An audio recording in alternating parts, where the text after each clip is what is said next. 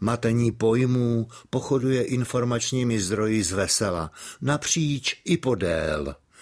Ta serióznější média se tomu brání, jak kdo umí a jakými disponuje prostředky.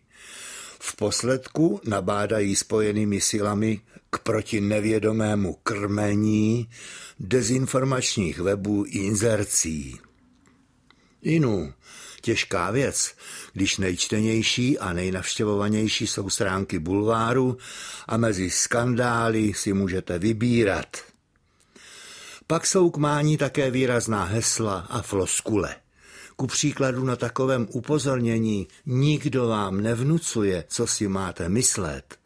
Není pranic špatného, pokud je nenásleduje lavinový převis nabídky toho, co si myslet máte z dob Pavla Kantorka a jeho nápaditých kočičích historek visí v paměti krzba ptačího krmítka, opatřená pádným heslem a nenápadným podpisem.